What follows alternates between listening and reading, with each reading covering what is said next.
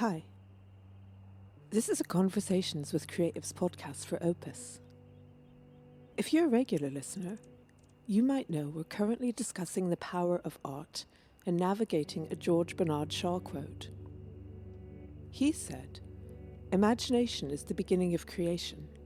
You imagine what you desire, you will what you imagine, and at last you create what you will." Last month, we kicked things off speaking with four artists about that first step by imagining endless possibilities. This time, we're discussing putting our vision into practice. If we will what we imagine and we create what we will, what does it take to develop our vision, especially when contending with a constantly evolving reality? Can daily practice and routine ground us? What other tips can artists provide to help us navigate such rapid change? In this episode, I'm really excited to be speaking with the immensely talented Corrie Creed and Ian de Hogue, alongside Frederick's brand ambassador, Nico Saturnus Marciallo. We'll be delving into some of the techniques that can be employed to develop and execute our vision, as well as covering more thoughts and tips on practice. Corrie Creed is an established West Coast Canadian painter who captures the drama and emotion of coastal landscapes by immersing herself and viewers in the spontaneity and unpredictability of nature.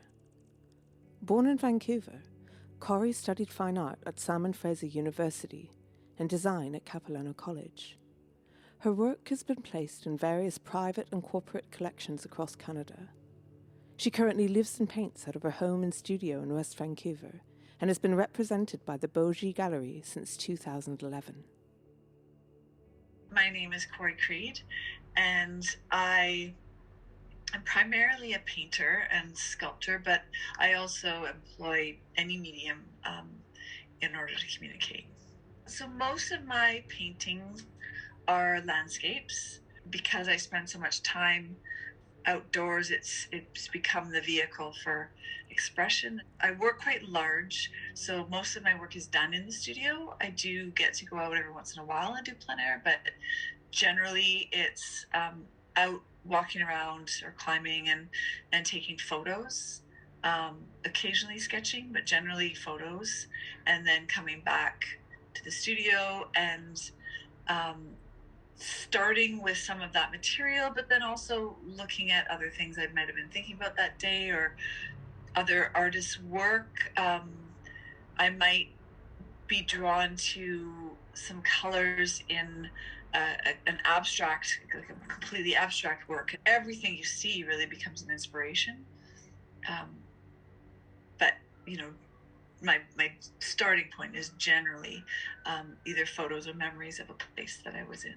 Part of the whole idea of the the storytelling that I do think about while I'm painting is, you know, we don't, nobody really sees things the same way. And it becomes so evident in times of conflict when you just cannot communicate with someone, or you, you see on the news how people are just not communicating. You realize that they're just, everyone is seeing the world through layers and layers of filters um, of their experience. And so no one is actually seeing the thing the way that you are presenting it. One show I did with a couple other artists was to look at the way that we um, consume and, and use things and create our identity with with um, material things. So for that show, I did, um, I used photography, and I, I selected a few victims among my friends, and they let me into their closets, and I just took a picture of every single thing that they used to put on their body. And that was a big, you know, a couple whole bunch of big two foot by twenty foot banners that just laid out um, everything that they used to create their identity. And then they let me do some large um, four foot by ten foot um, or ten by four foot um, paintings of them nude. Um, and so there was that juxtaposition. In those kinds of shows, it's it's really thinking hard about how how can I get this message across to someone. Um, in the painting, I'm more thinking about telling my story and the way that I felt in that place. The one thing that I do try and interact with the viewer more is in creating the difference between the story and the storytelling. So I've always been drawn to um, the Impressionists, the way that you see a lot of their drafting marks or underpainting or pencil lines in their artwork. It was always something that I loved um, in galleries when I was, you know, as, long, as young as I can remember. So I will try in my work to create a bit of a, of a space, a three-dimensional space or stage set, and that's the story and something that people can hopefully find their own interpretation. But I also like to try and use marks that live obviously on the surface. So, you know, drawdowns of ink or, or paint or marks that disrupt that illusion of, th of the three D, so that it makes you think back and forth between the physical nature of painting and the mark making um, and the storytelling, as well as being able to just, you know, ideally find something familiar in a landscape or find something interesting in a landscape. For me, I, I personally, I feel like change and evolution is, is integral to art. It may be that being pushed in different directions, it can be a growth thing, but certainly flexibility is key. I think I know that I've had to switch up mediums that I'm used to as I can't get supplies, and that can be very frustrating because you become, you know, fluent in a, a certain medium, and if it's gone, you have to you have to just keep you have to find something else. I have three kids and I have a dog now, so it's just it's just about finding time. But I so I generally take the the puppy out for a hike, which is good. It gets me out, and normally I would just crawl straight into my studio as soon as I got the kids out of the house. I feel like my best work happens quickly, and um, and I almost don't even remember doing it.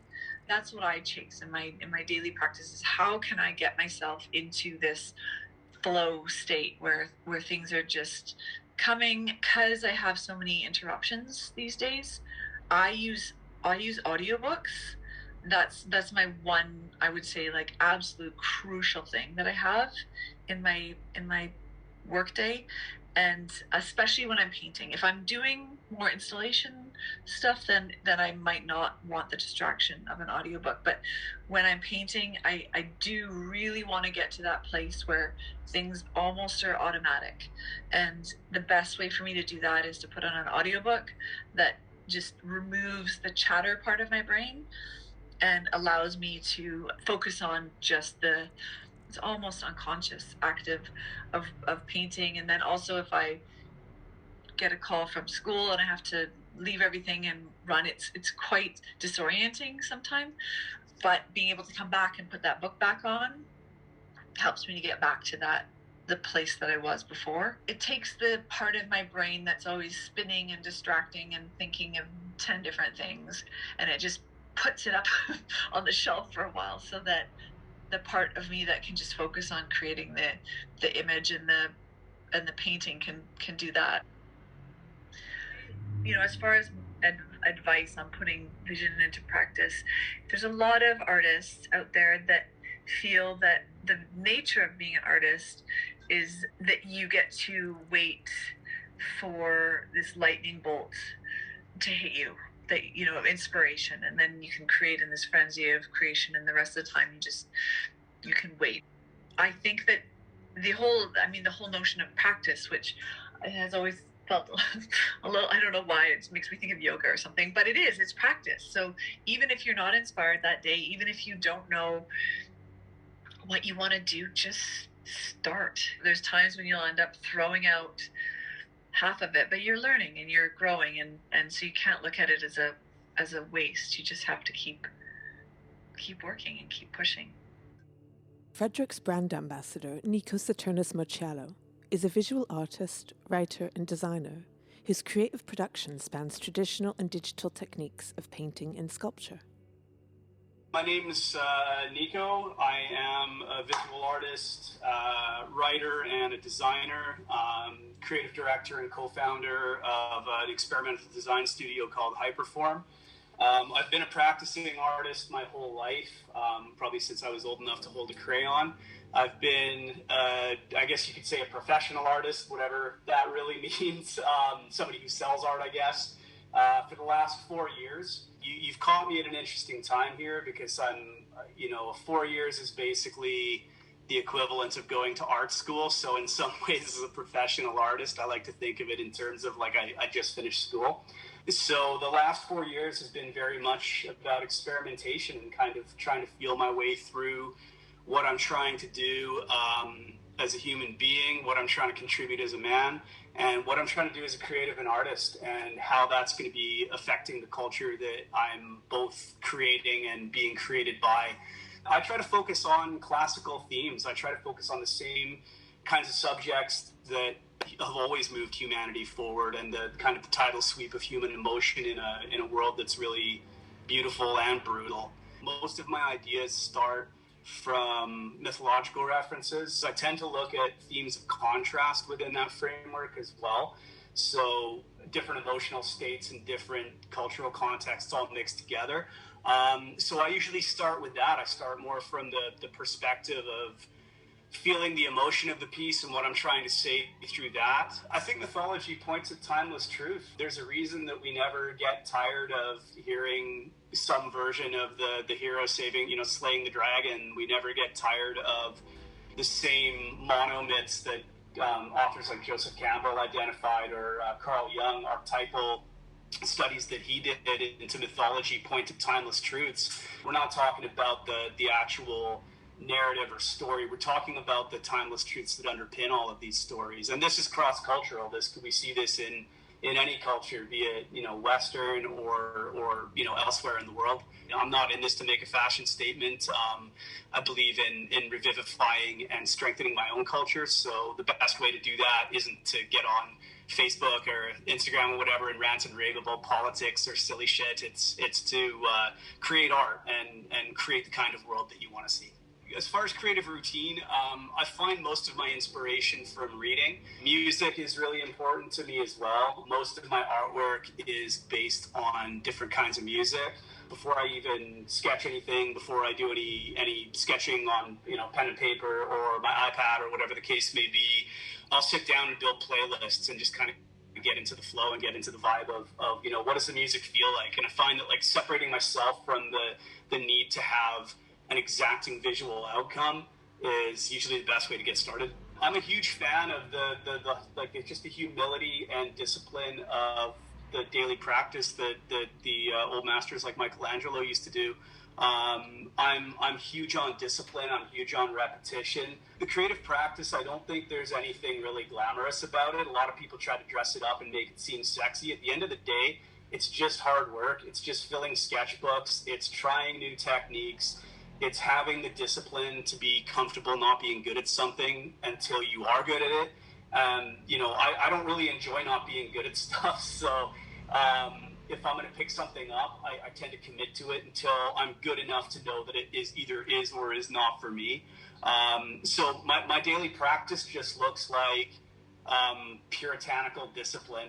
That's about it. There's, there's no, uh, I don't really have any secret tricks. Everybody looks for a life hack, I think, these days to try and shortcut expertise and uh, find a shortcut up the mountain to mastery. And there is none. It's, uh, the, the journey is what creates it. So daily practice, just, you know, be my advice to any younger artists or anybody who is picking up art for the first time is just do it every day, even the days you don't want to, especially those days.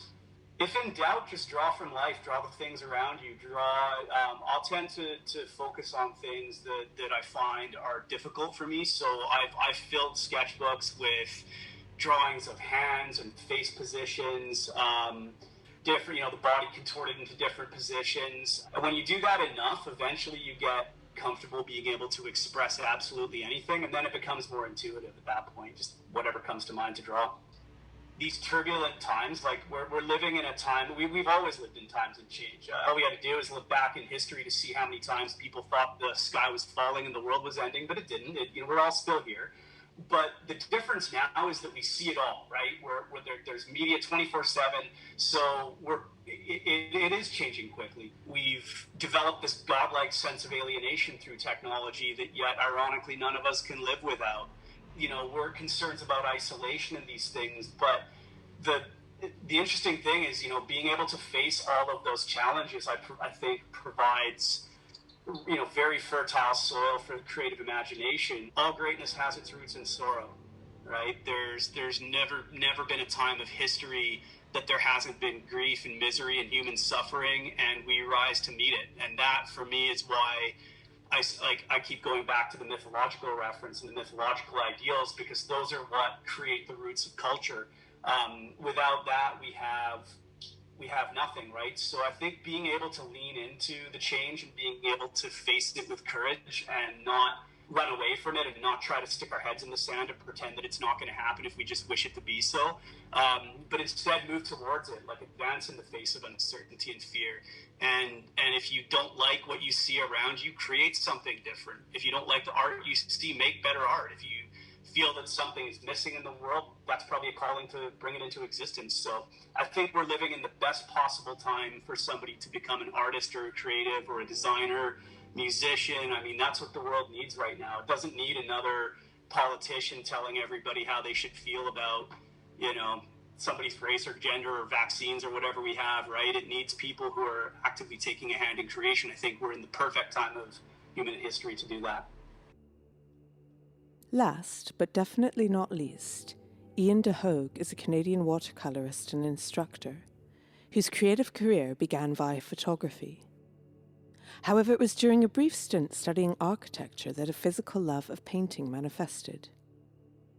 Whilst primarily self-taught, Ian's paintings have been exhibited in solo and group exhibitions and are included in a growing number of private collections around the world. My name is Ian de Hogue. Um, when I was starting with watercolor, I was primarily interested in, in more of the urban scenes and streetscapes, um, that sort of stuff. But I also kind of had this little side passion where I've kind of always been interested in birds since I was a little kid. And it was always kind of, I don't know if I'd call it my dirty little secret, but it was kind of things that I would work on on my own. And if I was out giving demos or teaching, it wouldn't be the focus of anything that I would um, put out there. But um, the, the secret got out, and I started being asked to, to teach um, the birds, and it just started kind of snowballing, in effect. And uh, now I would say a bulk of what I've been painting over the last couple of years has been bird, and now lately, um, more animal. Most of what I do, if not all of my finished paintings, are based upon some form of a reference.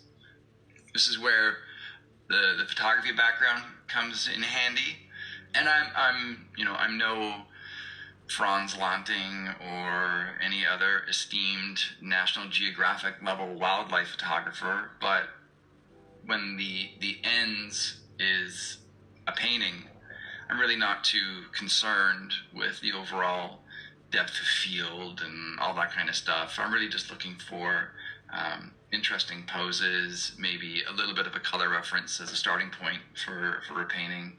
Um, so it's kind of a, a war of attrition with a camera lens to just gather material. I mean, watercolor uh, as a medium, it's for me a little Uh, unpredictable at times, and, and that is one of the things that I really like about it, right? We're dealing with, with liquid on paper, um, and additional liquids into liquids. So there are things that I can control, and then there are things that I can't.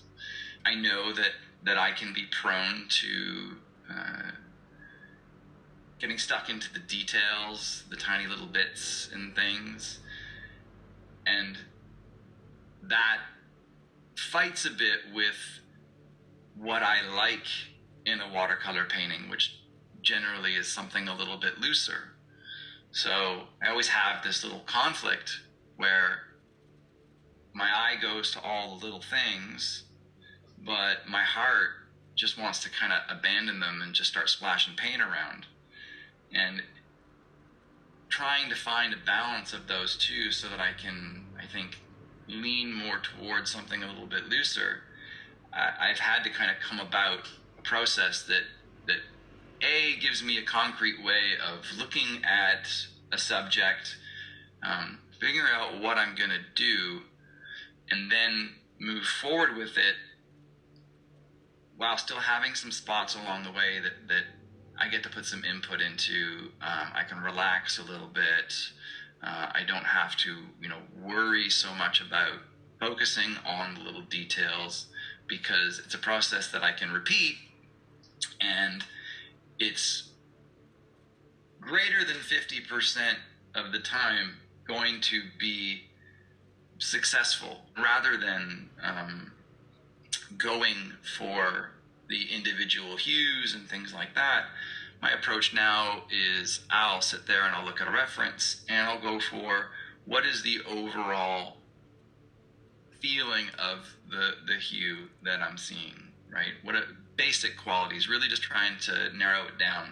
What strikes me, right? When they say uh, you know, off the top of your head, first impressions, that kind of thing.